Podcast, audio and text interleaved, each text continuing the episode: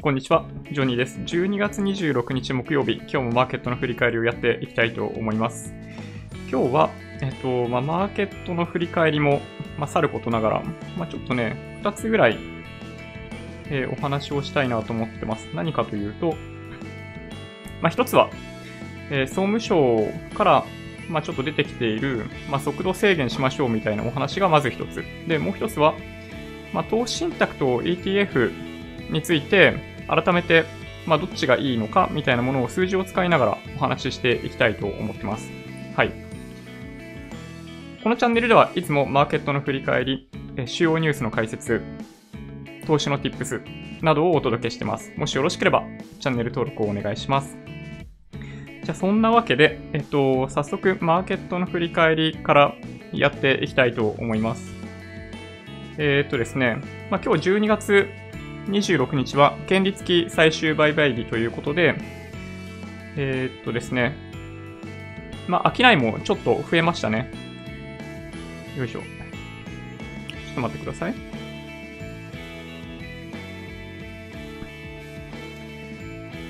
SBI 証券で、えー、ちょっと見てますけども、日経平均が23,924円92銭、プラス142円5銭、プラス0.6%という風になってます。で、日足のチャートで見てみると、そうですね、だいたいこんな、まあ、これまで、えー、っと、8日連続陰線みたいなマーケットだったわけですけど、まあ、そこから、まあ、ちょっと反発したっていうのが、まあ、今日の動きですね。はい。まあ、だいぶ下げた分取り戻した感じでした。で、まあ、これまでまあ、需給が関連して下げていたっていうことは、まあ、ある程度、まあ、わかるような状況になったかなという気がします。需給っていうのは、年内の、あの、損出しですね。簡単に言うと、損出しが行われていた関係で下げていたっていうことは、まあ、言うまでもない状況だったのかもしれない。でまあ、それから一応解き放たれてというか、まあ、需給関係の問題は解消ある程度されて、まあ、今日に関しては権利付き最終売買日ということで、まあ、配当取りだったりみたいな動きが出たこともあって、まあ、上昇に転じたという相場だったのかなと思います。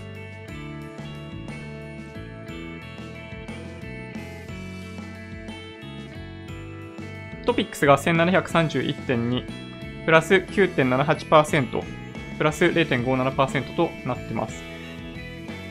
まあ、そうですね、引け値が本当に高くて、高値引けなのかな？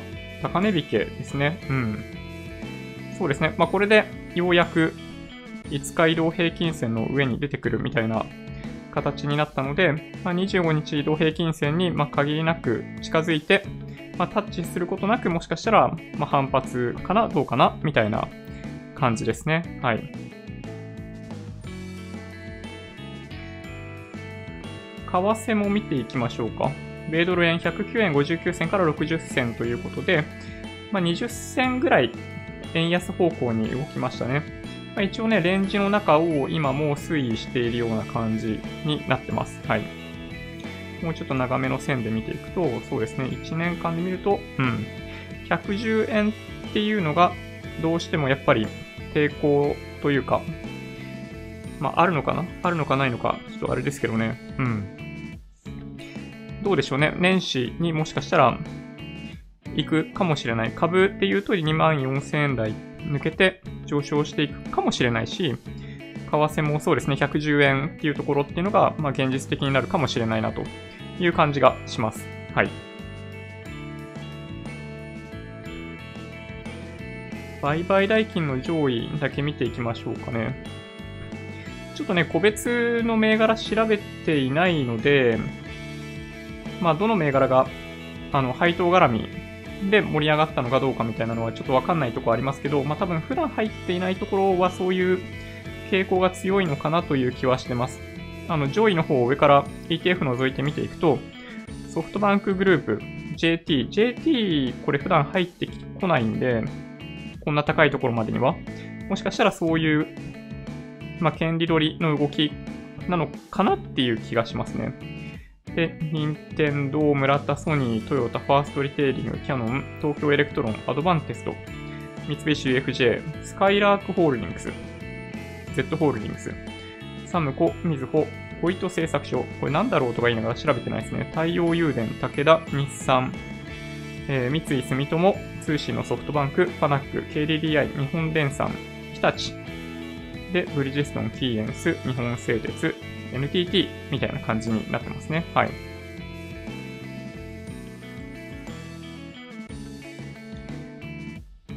今日の、えー、東証一部出来高が、えー、8億2000万株で、まあ、昨日がやっぱりもしかしたらそこだったのかもしれないですね。売買代金が、まあ、昨日が、まあ、約1兆円だったところから、まあ、今日は1兆3500億円という風になってます。はい。だいぶ、まあ、戻したといえば戻しましたね。まあ、欧米の人たちほとんど休みだと思うんですけど、まあ、ちょっと帰ってきたのかもしれない。なんか一部、なんか配当の再投資みたいな動きも今日は入っているみたいな話があったので、まあそうですね、需給を良くする理由の一つとしてもしかしたらそういうのもあったのかもしれないですね。はい。値上がり1657、値下がり412、変わらず92となってます。まあそんな感じの相場でしたね。はい。よいしょ。で、まあ、再び、そうですね、2万4000円付近のところまで、まあ、戻ってきたので、まあそうですね、明日金曜日なんで、改めて明日お話ししますけど、この2万4000円のところに3つ、過去、まあ、約2年間にわたって、まあ、山があるんですよね。2018年の1月の頭、2018年の10月、で、そして今回ですね。で、これ、いずれもほとんど同じような価格帯で、あの、跳ね返されていて、なので、もしかすると、今回、抜けるかもしれないし、抜けないかもしれないと。はい。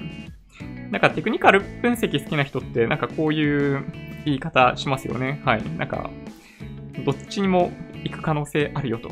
うん。まあそういうことですね。はい。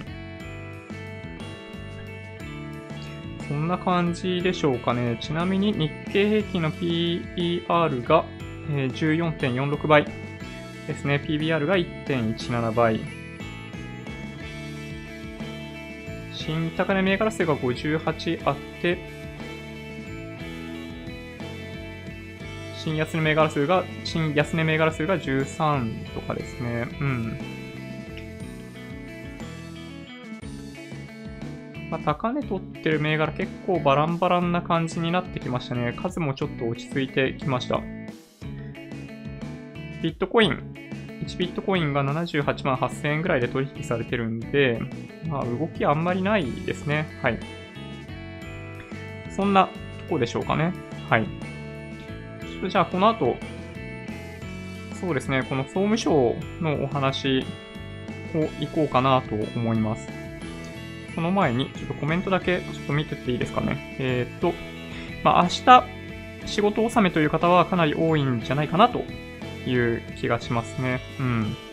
まあ、僕は本当に大変失礼ながらというか、勝手に月曜日に仕事を納めてしまったので、なんか行く必要ないんですけど、なんかちょっと、なんか明日、そうですね、ちょっと職場行こうかなと一瞬思うのはありません、仕事というよりかは、ちょっと物を取りに行こうかなと思って。ああ、J リート戻し始めましたね。うんうん。J リートは今日も上昇プラス17.02ポイント。ああ、そうですね。結構戻しましたね。なるほど。なんか綺麗なチャートを作りますね、本当にね。うん。三角持ち合いみたいになっていくのかどうかってとこですね。はい。ちょっとだけこれじゃない。間違えた。失礼しました。これね。うん。高いところから11月の頭につけた高値から2100ポイントぐらいまで下落して2200ポイントまで戻ったと思ったらもう一回2100ポイントまで落ちてきてでもう一回反発しているっていうとこですね今ちょうどねそうこんな感じはい。ちょっとね、どれぐらいの方が、なんだろう、J リーと買われているかはちょっとわからないんですけど、まあ、あんまり、この東証リート指数の上下に合わせて売ったり買ったりみたいなのは、あんま考えない方がいいんじゃないかなと思いますね。基本は、まあ、もし買い続けるんであれば、もうずっともともと決めていたルールの範囲の中で、まあ買ってずっとホールドし続けるか、みたいな感じがいいんじゃないかなと思います。はい。そんな感じかな？うん。東証リート指数、そうですね。リートはそんな感じで、教えてください。金融資産の中で現金とそれ以外の比率はどれぐらいにされてますか？金融資産と言われてしまうと、それは、えっと、自分の資産の全体としてってことですかね。えー、っと、証券口座の中でっていう意味でいくと、現金比率は、えっと、10%もないですね。今後 1, 1ヶ月分ぐらいで購入するために必要な現金だけが現金として証券口座の中には入ってます。うん。で、資産全体みたいな話でいくと、まあ、それはなんかちょっとどっちかっていうと、そのマネーフォワードで管理している資産全体みたいな感じなんですけど、そういう意味でいくと、そうですね、どれぐらいかな。全体の3分の、4分の 1? とか5分の 1? くらいかな。うん、ちょっとね、そんな感じかもしれない。うん。まあ、できるだけ必要、直近で必要になる資金以外については、あの、まあ、投資をしてしまうようにしているので、あんまりそんなに、まあ、持っていないというか、一応あの、まあ、いざという時用に出動、出動できる資金っていうのは、えっと、まあ、例えば債券として保有してたりするので、現金比率みたいな観点で観点でいくとそんなに多くないですね。すごい株式がなんか、バカバカ下げて、下げてきた場合には債券売ってキャッシュを増やして、いざという時の資金に備えるみたいなことを一応、まあ、やるとか、やったりみたいな感じなので、そうですね、ちょっともしかしたらご期待に添える回答ではなかった可能性もありますね。証券会、証券口座の中でいくと、今後1ヶ月で購入のために必要な資金分だけ現金化されてます。はい。ETF も証券会社の手数料無料化の流れを受けて、我々の考え方が変わってくるんですかね。そうですね。あの、いいコメントですね。ちょっと後ほど、それを、えー、シミュレーションしたものがあるんでお見せしようかなと思ってます。年末はやる気が出ない。年末打つというらしいです。来年は30になるんですが、ジョニーさんは30の頃どのように過ごされてました ?30 歳で講師ともにやっておいた方がいいことを教えてください。うん、30の時はですね、ちょうど転職したタイミングですね。うん。前の仕事では、あの、エンジニアやプロジェクトマネージャーをやってて、今の会社のに入るタイミングでプロダクトマネージャーに切り替えてるんですよね。なので、まあ、結構ね、その頃ちょうど危機感を持っていたような気はします。で、まあ、今ほど英語を話せるということもなくって、まあ、当時は TOEIC500 点とかそういうレベルだったんじゃないかな。下手すると400点ぐらい。なんか一応英会話にちょろっと通ってはいたものの、まあでもそんな感じかな。あの、そのタイミングではもうすでに簿記2級とか持ってたような気がする。そうですね、そんな感じかな。今振り返ると30歳の頃の自分は、なんかまだまだやっぱり、まあ、視野がすごい狭かったかなという気がしますね。今振り返るとね。うん。やっておいた方がいいことっていうのは、なんかあるといえばあるようだし、あんまないといえばあんまないような気もするんですけど、うーん、なんでしょうね。なんかあるかな。30歳の頃。うーん、どうでしょうね。あんまそんなこと考えてなかったかもしれないですけどね。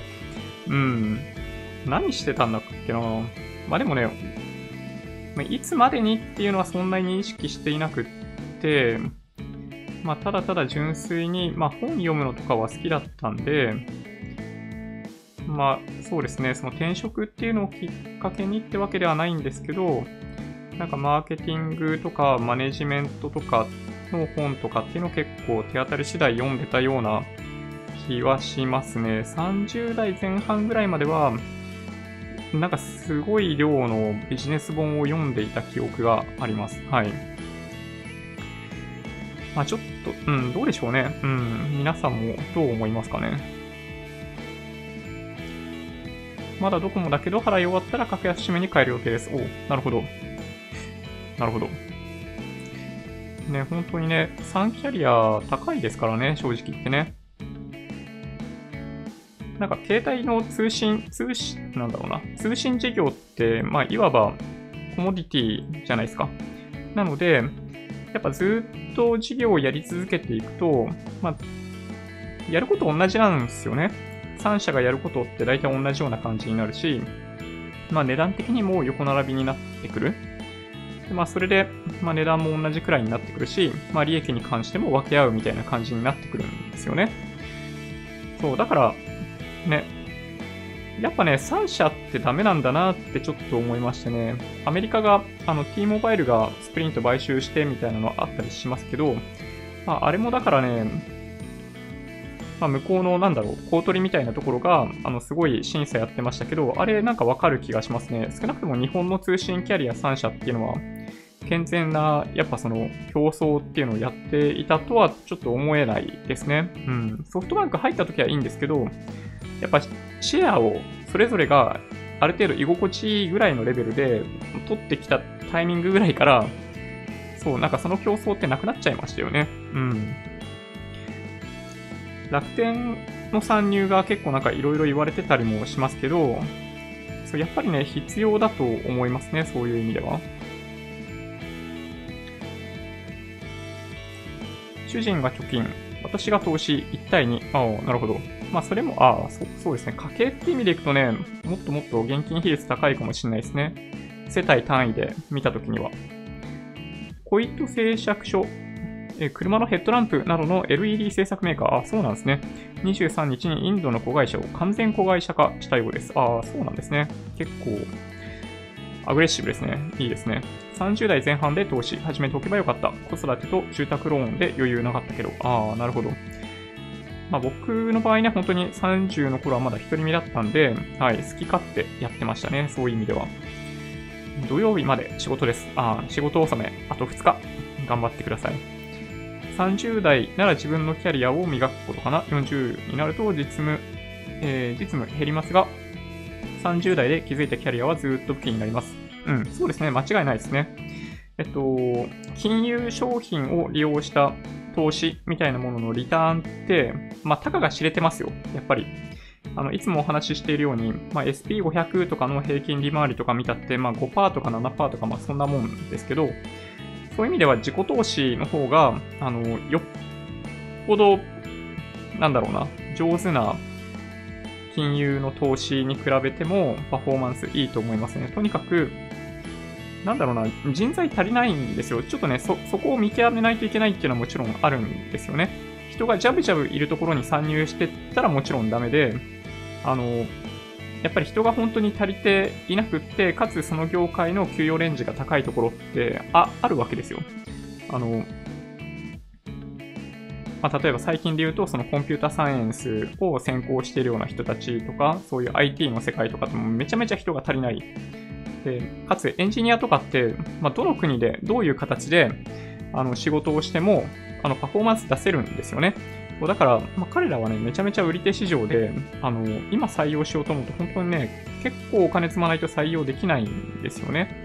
そういう国から来る人の場合、まあ、みたいなのもあるんで、やっぱり自分の、なんだろうな、そういう知識とか経験っていうのを、まあ、いかに積むかっていうことの方が、リターンとしては大きい気がしますね。本を読むとかもある種そうだと思ってて、そうですね、そういうところに時間とお金を割く方が、多分リターンとしては高いんじゃないかなと思いますね。うん。まあ、1時間勉強して、例えばなんか時給1円分上がるぐらいの価値は少なくともあるんじゃないかなと僕は思いますけどね、勉強って。うん。私も自己投資しっかりすることが大事だと思います。うん、そうですね。僕もそう思います。あの、ほとんどそんなことをやってましたね、僕も。私は関西の、えー、義実家に帰りますが、えー、関東出身の私に、毎回、えー、が、ん？関関東ディスリをしてくるので、負けずに関西をめちゃめちゃディスってます。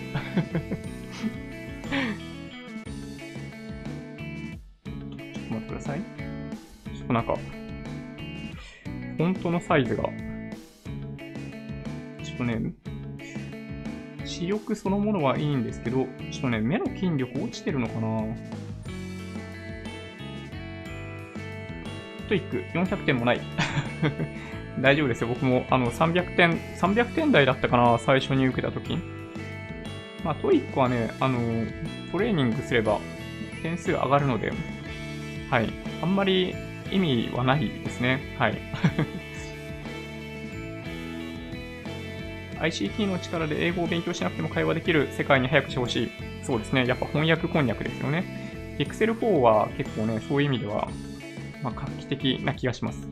30くらいからは筋トレというわけでもないですが、えー、意識的に体を動かすのもいいかもしれません。どんどん衰えを感じていくので、体力。なるほど。筋トレ、有酸素運動。なるほどな。ちょっとね、僕におっしゃってますよね。あのね、運動苦手なんですよね。そう。老眼。なぜかですね、このライブ中結構ね、視力が合いにくくなるんですよね。はい。いや、もう避けられないな。そういうことなのかな。ちょっとでは、話題を変えさせていただいて、えー、今日ですね、総務省指針案というものが、まあ、これもリークなのかな？なんか日経新聞リークネタ多いんですけど、日経新聞電子版に出てましたね。スマホ動画見放題速度制限。特定コンテンツ優遇を問題視ということで、えっと、まあ、ちょこっとだけ読ませていただきます。あの、全体見たい方はぜひ、あの、日経新聞電子版見ていただけるとって感じですね。総務省は25日、有識者会議を開き、携帯電話で動画など特定のアプリの通信を使い放題にするゼロレーティングサービスに関する指針案をまとめた。対象コンテンツの選択基準を明確にすることや、月の通信量の上限を超過し、通信速度が制限される際は、ゼロレーティングサービスも含めて一律に実施することが望ましいとし、大手通信事業者に対応を求めたということなんですよね。で、まあ、簡単にお話しすると、えっと、まあ、すぐに思い浮かぶのは、まあ、2、3あって、1つはソフトバンクがやっているウルトラギガモンスタープラスですね。で、これは、Hulu とか YouTube とか、あと何だったかななんか LINE とかそういうでも、あの、ノーカウントなんですよね。で、ノーカウントなのはいいと。ただ、使い切った後、速度制限される際に、それらのサービスについても制限をしないと、あの、その事業者を優遇していることになるんじゃないの？っていうお話ですね。はい。で、これ、ちょっとね、あの、どうかと思うんですよ。あの、通信制限をするなっていう話じゃないんですよね。えっと、これちょっとね、あの軽い気持ちで、軽い気持ちで、ツイッターで、あの、僕がね、ちょっと言ってたんですよ、これ。なんか、まあ、誰得なんだと。簡単に言うとね、あの総務省って、まあ、そういう意味では国民を見ているわけでもなくって、なんか、彼らのロジックで事業者間の公平さを保とうと勝手にやってるんですよね。で、なので、まあ、本当にこれ誰得なんだよみたいなことを言っていたら、ちょっと違う見方をしていた人がいたくってで、まあ、いたん、いたんですよね。ツイッター上で返信いただいたんですけど、動画見放題とそれをやめるから価格を下げる選挙をしたらどっちが、どっちが勝つでしょうかっていうことをね、言ってきてるんですよ。いや、そうじゃないんですよ、僕が言いたいのは。あの、そそれってだから公平性を保ちたいって言ってるだけなんですよね、その人って。だけど、その公平性を保つっていうのは、その総務省が勝手に正しいと思ってやっていることでしかなくって、あの、僕らが望んでいるのは、あの、自由な競争を望んでいるわけですよ。だからさっきのその携帯3キャリアの話もそうですけど、公平性を保つために総務省はなんかいろんなことやってますけど、結果として大してうまくいってないですよね。で、うまくいくためには何が必要かっていうと、自由な競争なんですよ。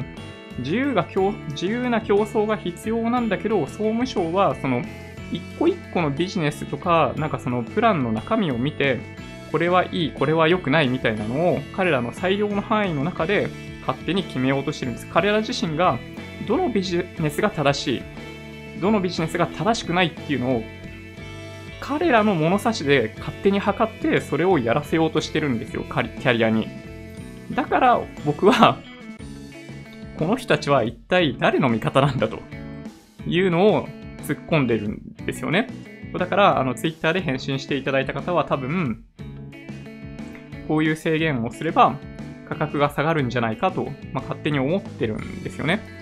で、それって本当にめちゃめちゃ、あの、総務省としてはまあ本当にそう信じてやってるのかもしれないですけど、ちょっとやっぱりね、あの納得いかないですよ、正直言って。うん。いや、そうじゃなくって、どちらかというと、その、悪い事業者がいれば、サービス内容が悪い事業者がいれば、他の事業者に簡単に切り替えることができるっていう環境を作ってあげることが重要なんですよ。だもうずっとなんか、ここ1年ぐらいその携帯キャリアのプラン1個1個に対してこういう風であるべきみたいなのをやり続けてるじゃないですか。で僕らが期待していることと全然違うんですよね。で、結果としてほとんど、あの、値段が、値段そのものは下がらないみたいなことに陥っていて、そうだからねこ、この点がちょっとね、なんか、なんだろうな、がっかりなんですよね。まあ、総務省のね、なんかそういうのやりたいって気持ちはわかるんですけど、なんかそれって、行政の方が、なんかそのビジネスやったらうまくいくとでも思ってんのかなってちょっとね、感じちゃったりするんですよね。うん。そう、だから、なんか元々の発想の部分で、ちょっとやっぱ、まあ僕がずれてるのかもしれないですけど、あの、まあ、さっきのね、その3キャリアの競争とかの話もそうですけど、うん、ちょっとやっぱね、このままじゃいけないなというふうに思いますね。はい。どうでしょうね。うん。なんか皆さん思うところありますかね？ルーター契約しないとダメな時代なんですかね？ね。あの、結局、まあ、ソフトバンクとかの通信なんだろうな、アンテナ使って通信する Wi-Fi とかは、ま自由に通信できるわけじゃないですか。まあ、だったりするんで、なんかね、あの、総務省の指摘ってものすごい、なんか、個別の特定のケースに限った話になっちゃっているようなところがあって、まあ、これがね、良くないなと思うんですよね。こういう風な、まあ、指摘を最終的に総務省がしなければいけない、そのもう1個かもう2個ぐらい裏側の原因を考えて、あのー、政策を打ち出してほしいんですよ、どちらかというと。ね、まあ、それをね、やんないと、本当意味ないと思いますね。なんか、例えば、えっと、携帯であれば、なんだろう、その帯域を購入するのを入札方式に変えるとかね、みたいなものは、あの、海外では一般的に行われていることなので、まあ、積極的にやってほしいですよね。うん。なんかね、だから、ね、うん。誰得なんだろうって感じがしますよね。はい。今日はね、こういう、こういうニュースって言ったら、あの、いや別に怒ってるわけじゃないんですけど、別のニュースでもちょっとあってですね、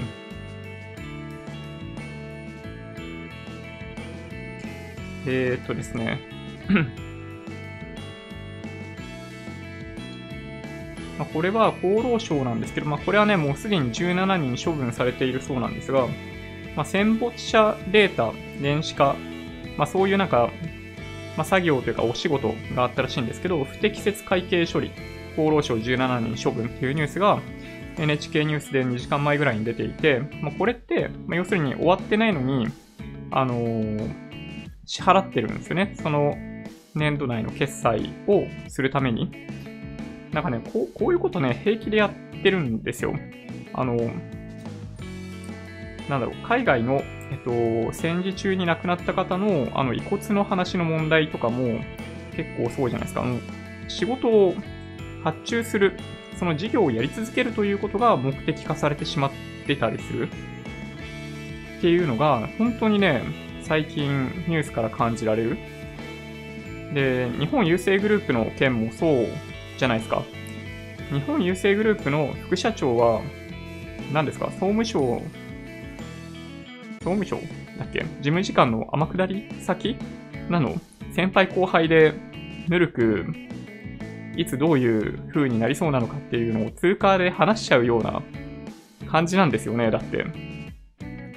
そう、なんかね、ちょっとね、やばいなと、まあ思いましたっていうことですね。はい。ちょっと話題変えようかな。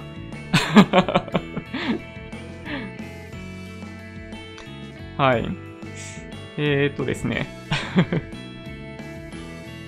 ちょっといいですね。健康、健康トーク。はい。必要ですね。うん。終盤を迎えている。ああ。えー、っと、そうですね。変に統制的な思考に毒されてるんですかね。総務省もろもろ。うん。なんかね、そんな気がしますね。そう、やっぱり今の官僚機構の限界はやっぱ来てるような気がしますよ。まあ、財務省の問題とか結構指摘されること多いですけど、あの、だけじゃないと思いますね。はい。格安シムの私は勝手にやっててくださいと思っちゃう。みんな安いところに入ってみよう。そうそう、そうなんですよ。その動きが、そう僕はね、一番重要だと思ってて。なんか携帯代高いじゃないですかみたいなことをドコモと契約しながら言ってる人とか、ね、平気でいる世の中なんで、まあ、リテラシーを上げなければいけないんですよ。あちなみにね、あの、ビッグローブとかも、あの、YouTube とかのノーカウント、見放題サービスとかもやってるんで、まあ、彼らは痛いでしょうね。それが売りだったんで。ウルトラギガモンスタープラスに関しては、まあ、正直言ってあんまインパクトないかもしれなくって、あの、まあ、そもそもあの50ギガ使い切る人ってほとんどいないんですよね。そうだから、まあ、多分ね、ソフトバンクはどっちにしてもほとんどインパクトないと僕は想像してます。はい。久しぶりにライブ参加です。保険の動画見ましたが、私は専業主婦の妻と子供たちを守るために掛け捨ての生命保険に入ってます。妻が社会復帰するまでは続けるつもりです。あ、そうなんですよね。うん。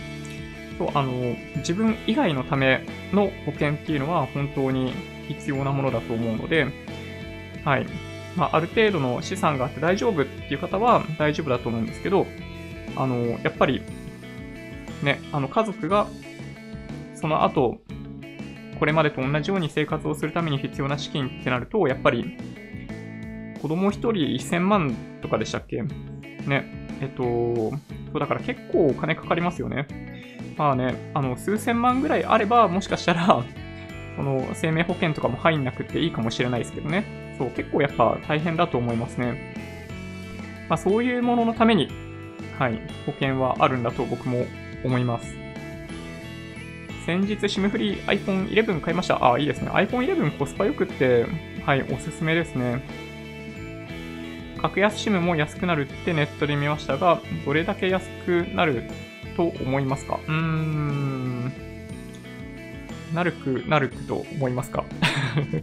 えっと、格安 SIM、えっと、いわゆる MVNO キャリアですけど、まあ、いわゆる格安 SIM か。うん。MVNO キャリアの値段は、えっと、今のままだとですね、安くならないと思います。安くならないと思うんですけど、安くなる可能性があるのはやっぱり、まあ、楽天がどうなるかですね。えっと、楽天は MNO の事業をと始めるって言って、まあ、なかなか始められていないみたいな現状があるわけですけど、まあ、もしかすると本当に他の事業者と比べるとかなり安い価格設定であの戦略的にやってくるかもしれない。でそうすると、ソフトバンク、ドコモ、au も下げてくることが予想できる。で、おのずと MVNO のキャリア、格安 SIM の事業者に関しても値段を下げてくる可能性があるんで、それ次第だと思いますね。あの、現状だと、今より下がるっていうのは正直言って僕はあまり期待できないなと思っていて、まあ、大体、そうですね、3ギガぐらいのデータ通信プラス、あのー、電話機能でいくと、だから、まあ、千何百円とか、そういうレベルよりも安くなるっていうのはちょっと期待できないんじゃないかなというふうに思いますね。はい。まあ、別の動画でもお話ししましたけど、MVNO キャリアってでも状況としてはかなり実は厳しくって、あの、もう絞り込まれちゃったんですよね。えっと、まあ、Yahoo モバイル、Y モバイルに関しては、あの、MVMO 的位置づけでしかないので、まあ、違うといえば違うんですけど、あの、まあ、いわゆる MVNO としてあの取り扱ってもいいものだというふうに思うんですが、YMOBA、UQ、IIJ でしょ？で、楽天モバイルはあの MVNO をやめて MNO になっちゃうと思うんで、まあ、この辺プラスアルファぐらいで、なんかもう集約されちゃうんですよね。うん。だから、まあ、あんまりこれ以上は下がんないんじゃないかなと思いますね。はい。うん、残念ながら、なんか僕はそういう風に見てます。はい。総務省が指摘したら、それを嘲笑うかのような抜け道プランを出してくるんで、石になってるんじゃないかな。あー、そういうことか。なるほど。なるほどね。はい。昨日かなんかも、なんだっけ、その販売サポートのプランに指摘されていたものに対応した新しいそのなんかサポートプランなんか2年間ぐらい使ったら、あの別の端末に切り替えて使ってたものは返すみたいなのをまた出してましたよね。うん。なんか本当にいたちごっこなんですよ。だから総務省がやってることって、うん。総務省がやることじゃないと思うんですよね。はい。会社が受取人の代表者の死亡保険金は重要。残された人のために。会社が受取人の代表者の死亡保険金は重要。ああ、なるほどな。なかなか、やっぱり、あの、雇用されてる側、まあ、雇用してる側、なんだろうな。なんかその立場によって、なんかやっぱそういうのって意識しないですね。そう言われてみるとね。なるほど。スマホの高級機の性能をどこまで使いこなせているかで高いか安いかが決まると思いますね。僕の使い道なら iPhone 11は十分高いです。あー、なるほど。iPhone 11、まあそうですね。あの iPhone 11がコスパがいいか悪いかっていうのを比較する対象は iPhone 11 Pro になっちゃってますからね。うん。はい。そんな感じですかね。うん。格安 SIM で安くなる。あ、そうですね。1万から2000円。まあそうですね。人によって違うんですけどね。うん。まあ僕なんかは本当にデータ通信、もっぱらデータ通信で通話はほぼしないんですけど、そうですね。今2000円弱ぐらいかなはい。ですね。はい。UQ のプランを使ってます。楽天の激安プランの画像がリークされてたけど、公式に否定してしまし、否定していました。うん。まあどうなるかわかんないですけどね。うん。そんな感じでしょうか。ちょっとね、総務省の話は、はい、熱くなってしまうんですがちょっと別の話題に行こうかな。うん。ちょっと、もうちょっと皆さんの、えー、知りたい情報をお届けします。ね、総務省の文句言ってたって別に何のお得な情報にもならないですもんね。うん。じゃあですね、えっと、ETF の話しようかなと思ってます。はい。これ、まあ、昨日かなんかにもお伝えした通り、えー、三菱 UFJ 国際投信が、えー、今回改めて蘇生する新しい ETF、マキシス米国株式 S&P500 とオールカントリーですね。はい。というものが、えー、新しくできます。上場予定日は1月9日ということで、えっと、まあ、なんだろうな。まあ、新しい ETF なんですけど、えっと、まあ、これもね、すごい多くいただくご質問なんですよ。ETF と投資信託、どっちがいいですかっていうご質問ですね。はい。えっ、とですね、結論を 結論を言ってしまうとですね、あの、け結論じゃないな。結果だけ言います。あの、どういう条件で計算したのかはこの後にお話します。いいですか？えっと、投資信託と ETF。投資信託の方が、あの、最終的な利益が大きくなりそうな気がします。はい。で、どういう方式で計算をしたのかっていうのをちょっとお見せしようと思ってます。はい。まあこれまあ、まあ何でもいいんですよ、商品は。ぶっちゃけね。商品はぶっちゃけ何でもいいんですが、これ見えますかねえっと、まず、例えばですよ。これ一番左、あの西暦ですね。2020年から、まあ何年、何年まででもいいんですけど、仮に2040年まで投資をするというプランですね。で、その時に、基準価格、指数がどうなっていくのかっていうのを、まずここに書いてます。で、前提として、まあ、S&P500 って勝手に想定してこれ計算してるんですけど、上昇率が、年間の上昇率5%だとします。配当利回りが2%だとしましょう。はい。で、税率に関しては20.315%。まあ、これがずっと変わらなければね。で、毎年の投資額60万円。ちょっとリアルな数字ですよね、この辺ね。で、投資信託の方の信託報酬が0.3%。ETF の信託報酬が0.1%だった場合ですね。はい。で、まあね、今回からね、あの計算、計算しやすいんですよ。あの、手数料が ETF の方がなくなったっていうのがあってね。で、まあ、それで改めて、あの、出してみました。S&P500 は純粋に、あの、毎年5%ずつ、この、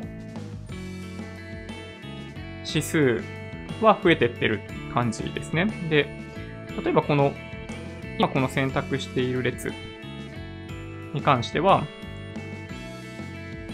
5%増えて、さらに投資信託の場合、再投資型になっているので、あの、その EMAXI Slim の S&P500 とかはね、になっているので、配当分もさらに乗っけます。で配当はちなみにこの2021年ののところには2020年のに対して2%分が乗っかっている状態。で、そこから信託報酬を引いてる。というのが、この数字ですね。そうなので、えっと、まあ、107とかにならないんですよね。107からちょこっと減ってる。100からね。で、配当分が入ってるんで、S&P500 の実際の指数よりも大きくなるっていうことですね、これね。うん。これが投資信託の基準価格ですと。で、ETF の基準価格がどうなるかっていうと、配当分は入ってこないので、純粋にプラス5%指数の上昇率から信託報酬を減らした分っていうものがここに出てます。なので、S&P500 と比較したときに、ちょこっとずつ、ま、マイナスになっているっていうのが ETF ですと。大丈夫ですかね？ここまでね。で、ここからですね、さっき書いたように、まあ、毎年60万円投資をするっていうケースでいきたいと思います。投資信託の方は、えー、っと、えー、60万割る100で6000ですね。ここ数量ですね。はい。その年に購入している数量がここに書いてあります。なので、毎年毎年同じ金額で買っていくので、基準価格が上昇していくにつれて、購入する数量が少なくなっていくっていうのが、この列ですね。この、この列。で、これがその年に購入する分。で、ここの列は、まあ、それを、なんだろうな、足してってる状態ですね。最終的な数量、総量がここにあります。で、実際の資産がここにあります。この実、総量かけるその時の基準価格っていうもので、ここに表現されます。表現されてます。これが投資信託の資産ですね。はい。毎年毎年60万投資していくと、資産ベースでいくと2600万になるって感じですね。21年間で。で、一方、ETF がどうなるか。こっちはね、ちょっとね、ややこしいんですよ。あの、配当の再投資っていうのを行うからですね。はい。あの、購入する数量が、まあ、ここに書いてありますと。まあ、同じ、投資信託と同じように ETF も、あの、基準価格が上昇していくので、購入する量っていうのは減っていきますと。だから基準価格に関しては、投資信託ほど高くならないので、あの、この数量の減り方っていうのは、あの、そこまで激しくない。で、配当のあの、再投資額がどうなるかっていうのがあって、えっと、まあ、初年度に、まあ、この6000個、60万円分最初にあるじゃないですか。で、この時は、あの、資産60万円なんですよ。その、数量としては6000個あって、60万円。で、これに対して2%の配当がつきますと。で、そっから約20%の税金がの取られるんですよね。で、それが、これですね、この9562っていうもの。で、これ、プラス、毎年の投資額っていうものを合計していくと、前年度分と合わせていくと、この、この列の数量になっていくんですよね。はい。で、最終的なその数量かけるその時の ETF の基準価格っていうものをやると、この一番右の列の数字になっていきますという感じです。はい。これちょっとね、ややこしいですよね。あのー、再投資するっていうのが、なので前提になってます。はい。まあでも、単、なんだろうな。フェアに比較するんだったら、やっぱこういうやり方になるかなと思います。はい。で、それでいくと、まあ、どうなるかというと、まあ、ちょっとね、えっ、ー、と、まあ、このアセットの時点で、まあ、高いんですよ。投資信託の方が2600万になっていて、で、ETF の方が2539万円になってる。で、自分が投資してる分に関しては、あの、投資信託は60万円かける21年なんで、あの、簡単なんですけど、えっと、ETF の方はそれプラス、あの、配当から税金を引いた分の残ったものが自分が投資した額という風になりますと。で、それをまとめると、まあ、ここにある通りなんですよね。これ、これさっきのと同じだっけな。そうですね。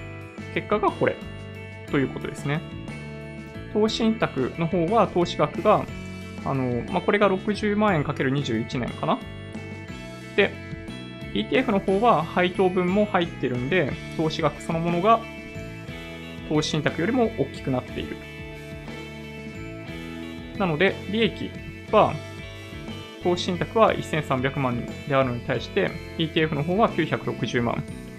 で、最終的には、なので、えっと、この利益に対しても税金がかかってくるので、まあ、それを引いてあげると、税引き後、税引き後利益はこんな感じになるんですよね。はい。まあ、というわけで、えっと、まあ、簡単に言うとですね、えー、ちょっとね、式が本当に合ってるのかどうかっていうのがちょっと気になるところは確かになくはないんですけど、えっと、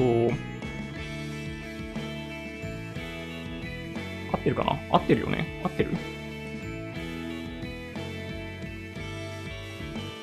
えっと、ん？合ってるかなちょっとなんか不安になってきたな。えー、っと、これ、ん？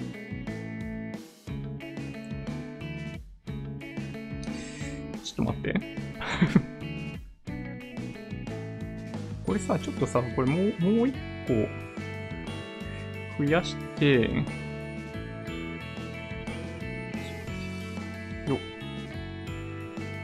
と、これイコール、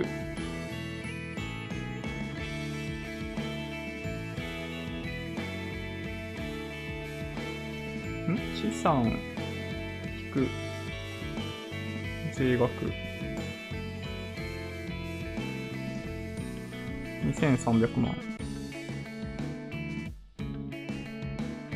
こうか。ちょっと今あの自分の中でやりながら最終的なやつ出してないじゃんと思っちゃったはいあれちょっとなんか途中でこのライブ切った方、間違って伝わってるかな？信託報酬、はい、入ってますね。はい。えっと、これでいくと、最終的に手元に残る資産っていうのが、2327万円と2343万円だって、16万円差がついてるね。ETF の方が多いじゃん。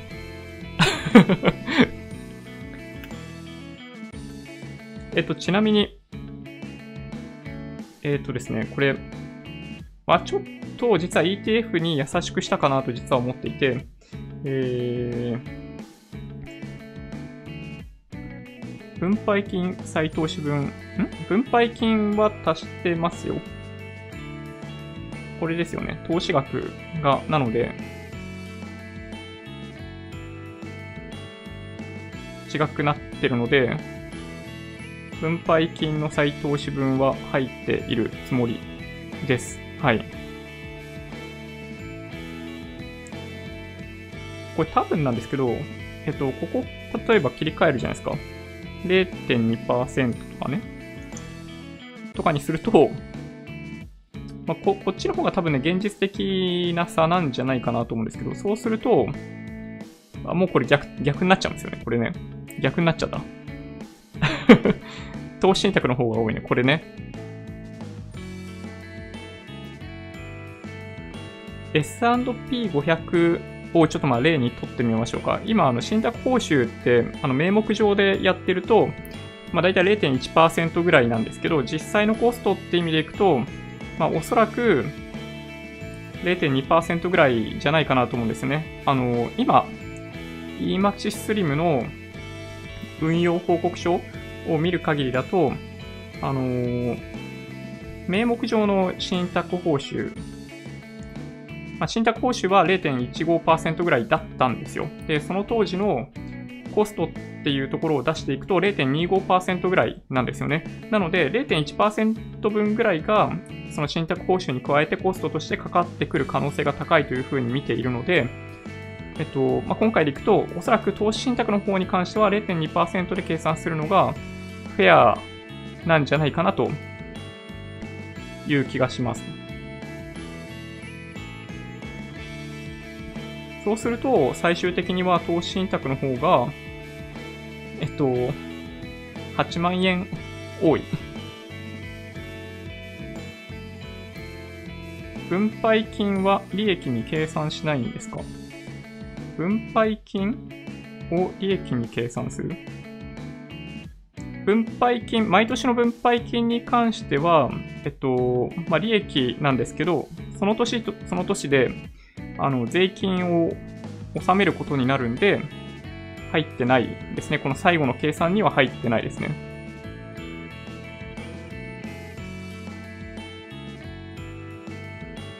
うん。多分合ってるような気がする。どうかな？で、ちょっと突っ込みもらってもいいですか？うん。えっと、最終的な手元に残る資産がこれですね。えっと、だからここを定引き後資産でしとくといいのかな？はい。ETF は配当を出すので、配当の二重課税されそうな気がするのと、ETF は上場費用と S&P の名称を使う代がかかるっぽい。なるほど。実際には、なるほど。これ ETF に優しすぎるんじゃないかってことですね、これね。えー、まあ、二重課税は多分されないんじゃないかなと思うのと、まあ、結局、なんかその分配金、今これ普通に20%税金分引いてますけど、えっと、まあ、他の取引と相殺とかすることで、まあ、それを取られないようにするみたいなことは、まあ、いくらかできるといえばできますよね。まあ、ただちょっとそういうのを考え始めると、ちょっと計算としては複雑かな二重課税って、え、な、なんと何の二重課税ですか？それ。二重課税控除？二重課税控除？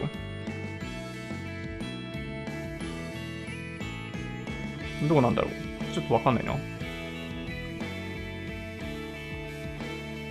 え、そうすると、この ETF の0.1%よりも実際のコストもうちょっと高くなるんじゃないかってことですかね？え、分配金を出すときに20%取られない？米国と日本の二重課税？ん？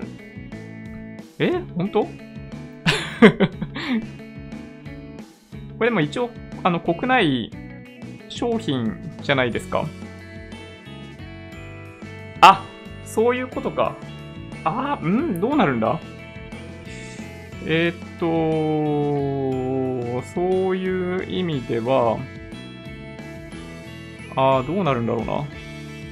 あ、あの、ご指摘いただいてた意味分かりました。そうか。えー、っと、どうなんだろうな。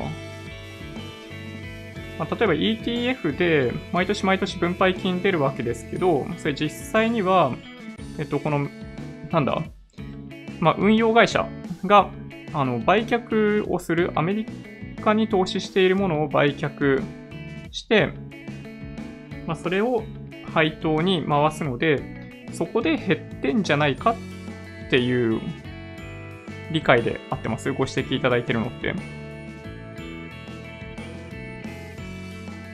まあ、外国税控除が通常あるんですよね。あの、外国、海外 ETF とか海外の個別株を購入した場合には外国税控除っていうのがあるわけですけど、どう、なんだっけ？これね、うん、なんかちょっと気になってきたな。二重課税は金額によって異なり、うん、でもね、外国税控除って基本的には、その人の所得の状態とかによって控除金額が変わるので、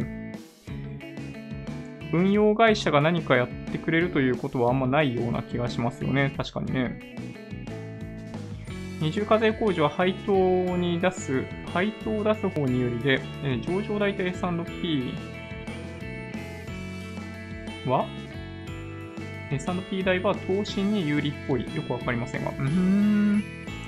やべえな。なんか踏み込んでくると結構細かいところの差が実はあるかもしれないですね。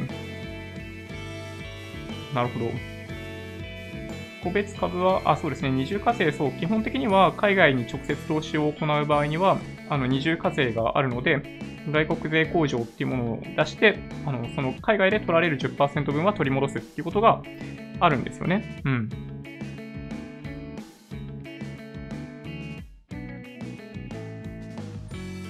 それでも投資信託一択をたらかして楽だから、まあコストっていう意味ではね、投資信託ですね、間違いなく。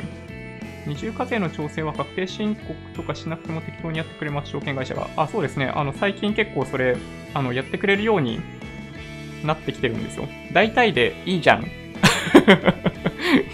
あの、それを言っては元も子もないんです。金額というのは、えー、所得金額のつもりでした。ああ、なるほどね。あの、なやすいさんありがとうございます。確かにね。うん。つまり、どっちでもいいのだっていう なんか僕もなんかそれでいいような気がしてきたな。まあ、要するに、まあ、簡単にお話しすると、まあ、こういうレベルでしか違いがないってことですね。だからね。うん。あの、あくまでですよ。あのー、信託報酬、ETF と投資信託の信託報酬の差が、こういうレベルの差だった時には、明らかに、あの、多分どっちにしたってあんま変わんないってことですね。うん。まあ、だから、何に投資をするかということの差の方が、はるかに大きいので、まあ、ここになんかね、ちまちまやる必要はないってことかもしれないですね。うん。ETF は分配、ETF の分配金は儲けとして20%課税されて、そうですね。それを再投資するような投資資金なので計算的にあってそうですか？うん、そうですね。あの、そ、そこはそうだと思います。はい。利益の確定って意味では ETF。ああ、まあ確かにそういう、うん、部分は確かにね、ありますね。うん。まあちょこっとずつ確定させてしまうということは、まあある種、まあメリットでもあり、あの、税金っていう意味ではデメリットでもあるってとこですね。そうですね、控除を得るには、あ外国税控除はそうですね、確定申告が必要だったんですけど、なんか簡単にできるようにしてくれるみたいな話が、証券会社であったような気がするんで、ちょっとそれは調べていただけるといいかもしれないですね。なんか今年にそのニュースが出てたような気がします。はい。そんなとこかな。え、じゃあそうし、そしたら、そうしたら、え、何？結論、どっちでもいいってこと？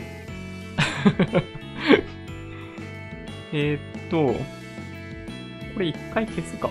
これ消して、こういうこと？あ、めっちゃちっちゃい。すっごいちっちゃいですけど、これ数字上ほぼ、うん、違いないってことかな？じゃあ、そういう結論でいいですか？あんま違いないんですね。うん。まあでも、まあでもそういうことですよね。うん、よくよく考えると。まあだからこそ、まあ取引手数料がかからなくなって、でかすぎる。取引手数料がかかんなくなって、そうですね。あのー、信託報酬もフェアな金額になって、結果としてどっちを選んでもいいんじゃないかってことですね。買い方、まあ、好みなのかな？じゃあ、そしたら。うん。まあ、僕、そうですね。まあ、ほったらかし投資を優先するんであれば、まあ、投資信託ですね。うん、これでいくとね。そうか、まあもうほ、ほぼ差出ないですね、これね。うん。なんだ？いや、そうですね。はい。僕はね、 agree です。はい。手間をかけるほどの差はない。てか、むしろ、まあ、手間がかかることを考えると、ETF やめた方がやっぱいいんじゃないかっていう気がちょっとしてきますね。その手間をにかけるコストが、ちょっと割に合わないかもしれないな。配当の総合課税と申告分離課税でほぼ一緒。どっち選んでもいいっていうのがどうも腑に落ちません。ああ、なるほどね。うんうん。まあ確かにね、あの課税のところはまあちょっと気になるところありますよね。うん。税金の計算まで始めると難しいですね。そんなラジカルに考えなくても長く続けるんであれば投資信託でいいと思う。不労所得体験ができるって意味では楽しいかも。あの体験はプライスです。まあ確かにね、あの ETF やってると、なんか投資、なんか使いこなしている感 感じれたりするんで、まあ悪くないかもしれないですけどね。うん。まあそうですね。ちちなみに、税金も一応20.315%でやってますけどね。はい。すいません、なんか細かい話で申し訳ないです。はい。一応その辺は、あのー、なんだ、表計算ソフトに任せられるところは、一応任してます。はい。そうですね。え、これ、そうか。うーん。まあ本当にね、あとバランスですね。配当利回りがどうかとか、信託報酬の差によって、まあ、数万円とか何万円とかっていうズレが出てくる、出てこないみたいな、なんかそういうレベルですね。はい。じゃあ、いっか。うん。じゃあちょっと違う話しましょうか。あ、もうそうです。あの、コメントありがとうございます。結局、投資先を間違えないことが一番大事。もう、はい。もうその通りでございます。はい。ああ、復興所得税ね。ああ、なるほどね。そうね。確かにね。はい。まあでも税金のかかり方、まあ一定といえば一定だから、まあ結果にはほぼ影響出ないような気もしなくもないですけど、うん。まあいいか。いやでもね、あの、皆さんありがとうございました。そうですね。やっぱ一人の目で見てるとね、ちょっとどこまで合ってるかどうか怪しいですね。うん。いや、良かったです、本当に。あの、まとめた内容を、ちょっと別で動画撮ろうかな。うん。それでもしかしたら、また別のところに気がついてくれてコメントをいただけたりみたいなことが、もしかしたらあるかもしれないですね。うん。そっか。なるほど。復興特別税2037年あたり。ああ、なるほど。そうですか。いやー、本当に、ちょっと、喉が乾きました。ふう。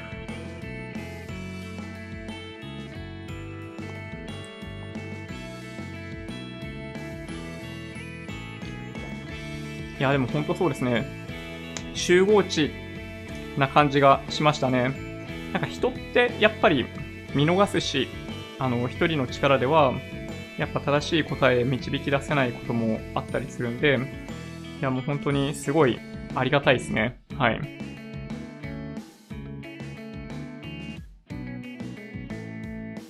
うん。なるほどね。うん。まあそうですね。メンタル面とか体力面とかいろんな面があるんで、まあお好きな方が、お好きな方を選ぶのがいいということでしょうかね。はい。ちょっとじゃあ11時過ぎたので、えっと、今日はそれぐらいにしようかなとかも思ったりするんですけど、なんか、ちょっとだけどうでもいい話すると、今日からスターバックスはあのクリスマスのキャンペーンは終わっていて、新しいまあ新年イベントが始まってるんですけど、なんかね、新しいスペシャルカードが出てたんですよ。これね、あのデザインも結構かっこよくっていいなと思ってるんですけど、なんとなくあの、セイレンデザインっぽいところも含まれてていいんですけど、これなんかね、環境に優しいカードらしいんですよ。で、まあ、それがいいのか悪いのかわかんないですけど、なんか本当にそういう意味では、紙っぽくって、なんかね、まっすぐじゃないんですよ。あの、反り返ってるみたいな感じなんですけど、スターバックスもこういうカードをやり始めてたりっていうのがあるんで、なんかね、うん。あのー、プラスチックのストローもなくなっていくじゃないですか。で、プラスチックバッグ、プラスチックバッグ、ビニール袋も有料化されることが決まっているんで、そう、あの、そろそろ日本もそういう社会になっていかないといけないかなという気がしますね。プラスチックバッグは全体としてはあのそんなに大きくないんですよ、割合は。確か1、2%とかそんなもんでしかないんで、それをいくら頑張ったところで環境が良くなるかって言われると、直接的には良くなるわけじゃないんですけど、やっぱその、まあ、意識をどういうふうに変えていくかみたいなところから始めていかないといけないんで、まあ、その、環境に優しいストローもそうだし、あの、じゃあ、あの、カップはどうなんだよっていうツッコミはもちろんすごいあるわけですけど、そのプラスチックバッグとかもそうですけど、やっぱ一個一個やっていかないといけないんじゃないかなと思いますね。はい。スターバックスカードは、はい、お店で買います。1人1枚までっていう風になってて、2000円以上のチャージが最初に必要なんですけど、はい。まあ、多分ね、まだあるんじゃないかな。今日からなので、もしかしたら今のタイミングでは店頭の在庫がなくなってるとかはあるかもしれないですね。毎回スターバックスカードって、あの僕もコレクターなんですけど、あの、すごい人気があって、最初ね、あっという間になくなっちゃうんですよ。まあ、最近はスターバックスもそれを理解していて、かなり大量のカードを投入してくれてるんですけど、毎年例えば桜のシーズンに出てくるカードとかは特に人気で、あの、初日にあっという間になくなっちゃいますね。夜にスターバックスカードを買いに行こうとするとないっていうことがね、よくありますね。スターバックスカードをなんかコレクションするのって、まあすごいせこい話なんですけど、なんかいいんですよね。あの、1円もお金かかんないっていうのがあるんで、あの、スタバに行く人であればね、あの、海外だったとしても、国内であったとしても、スターバックスカードを集めるっていうのは、なんか、いいなと僕は思ったりしますね。場所も取らないし、お金もかからないっていう、なかなかいいなと思ったりします。はい。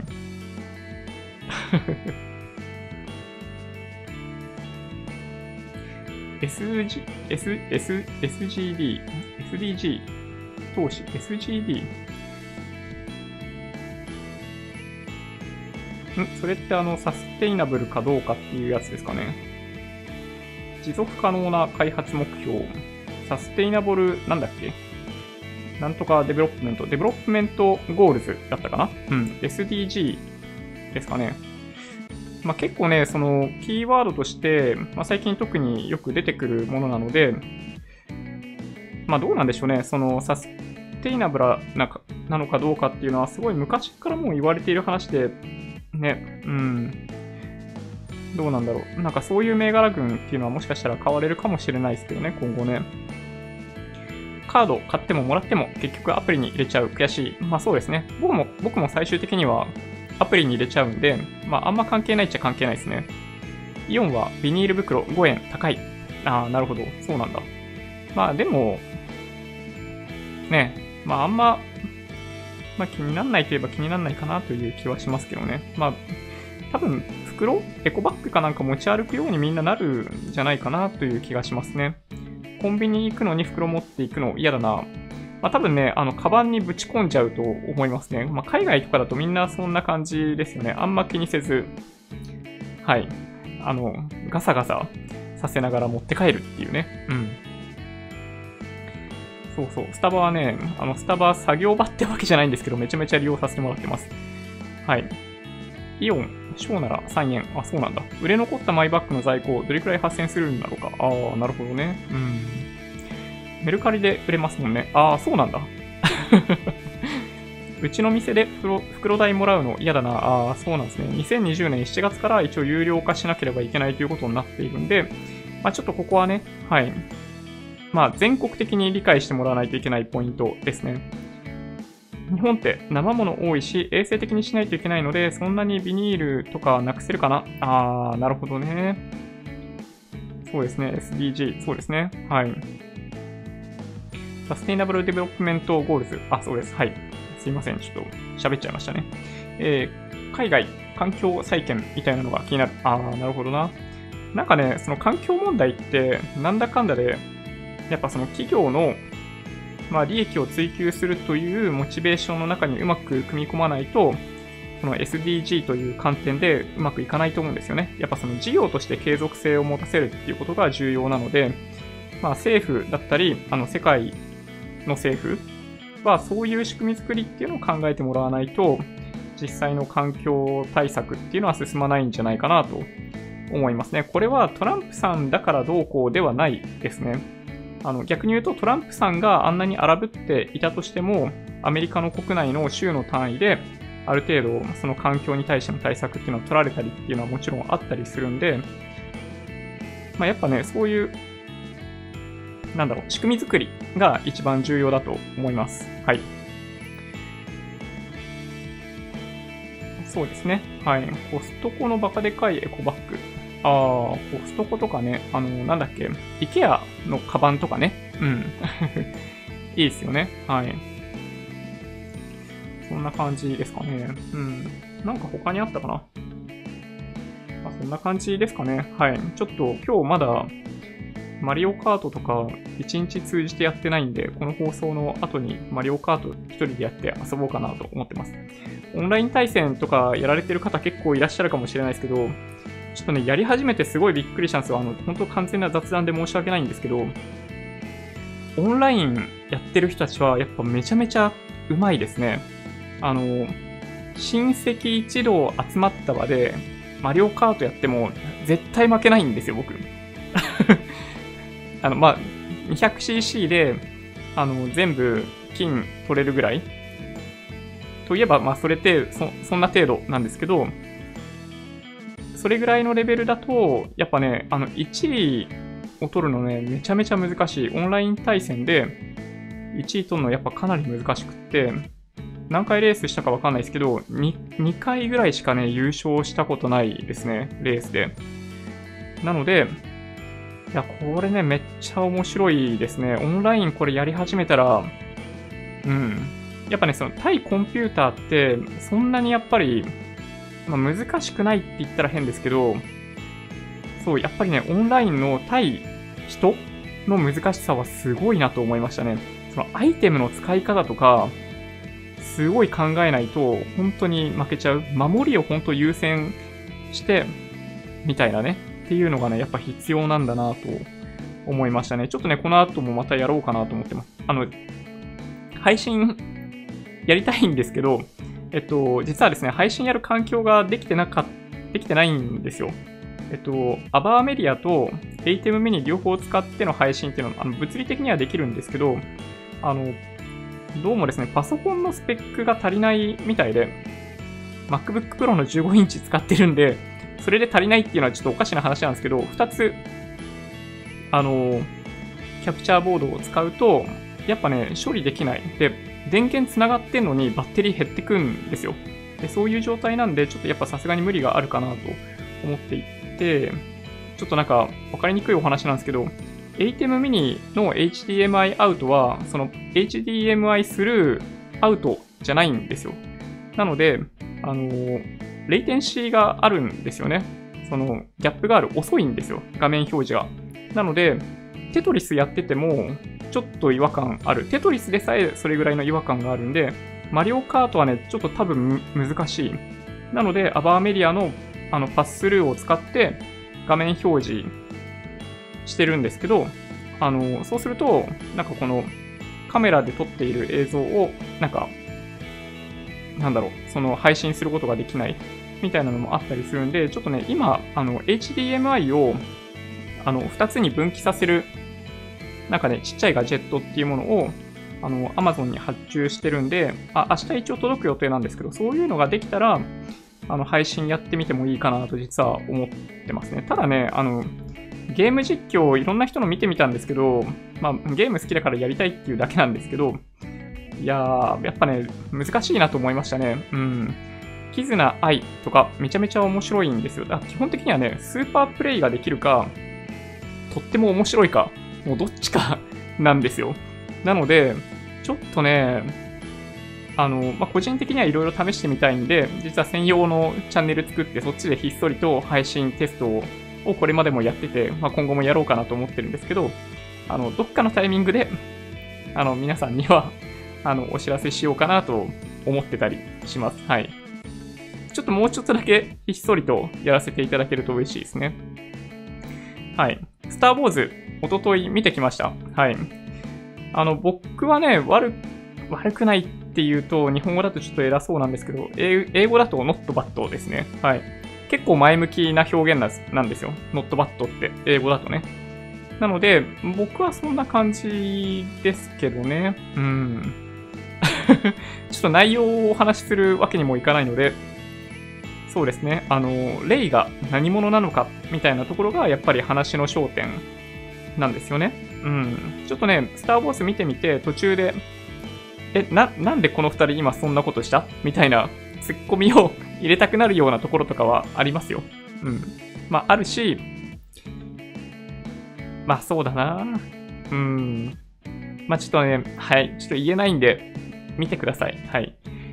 まあ、個人的にはね、あの、最近出てきた123と789の中で言うならば、まあ、僕は3が好きですね。はい。あのー、アナキン・スカイウォーカーがダークサイドに落ちるという、あの、エピソード3が僕は一番好きですね。はい。うん。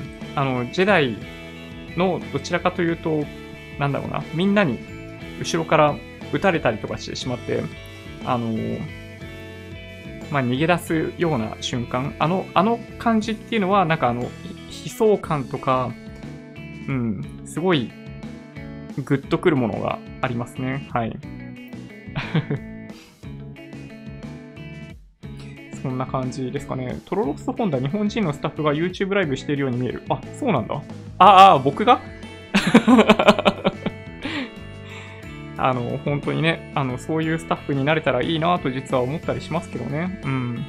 好きなことやってね、はい、あの、飯が食えるんであれば、本当に嬉しいですけど、やっぱね、そういうチャンスを逃さないためにも、ちょっと僕の英語のレベルをもっと上げないといけないですね。はい。そう、なんかね、そういう動画ちょっと実は撮ろうとしてます。はい。自分の、まあ、自己投資みたいな話なんですけど、何かに迫られて準備をするではなく、その何かに向かって準備をしておいて、チャンスが来た瞬間にそれを取れるかどうかみたいなのが、やっぱ重要だと思うので、まあ、そういう話もね、ちょっと別でしようかなと思ってます。はい。経済、政治経済ニュース しながらコメントを読んで、マリカ、ちょっと無理、それ はい。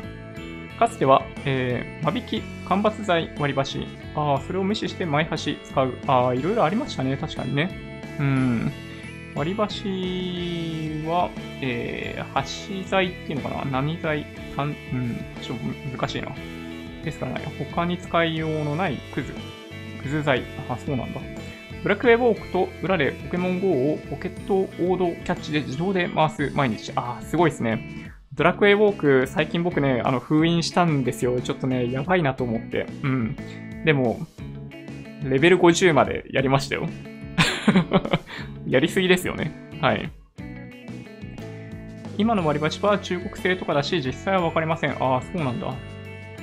レジ袋なんて究極のリサイクルですけどね。まあでもそうなんですよね。レジ袋を結局コンビニとかでもらって、それをゴミの日に出してるんで、あの、ゴミを入れて出してるんで、まあ僕はね、なんか欲しいんですけどね。視聴者でルーム作りましょう。ああ、なるほど。そういうやり方もありますね。ゲーム配信。うん。スター・ウォーズ、少し混乱。ああ、わかりますよ。もう一回見たい感じはしますね。確かに。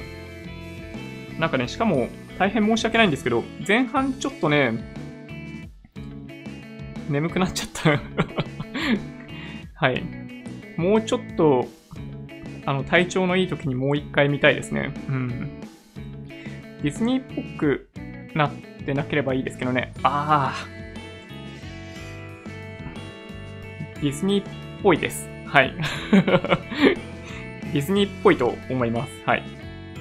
中川翔子が後半から涙が止まらなかったらしいですね。うーん。それはどちらかというと まあいいか、ちょっと、はい。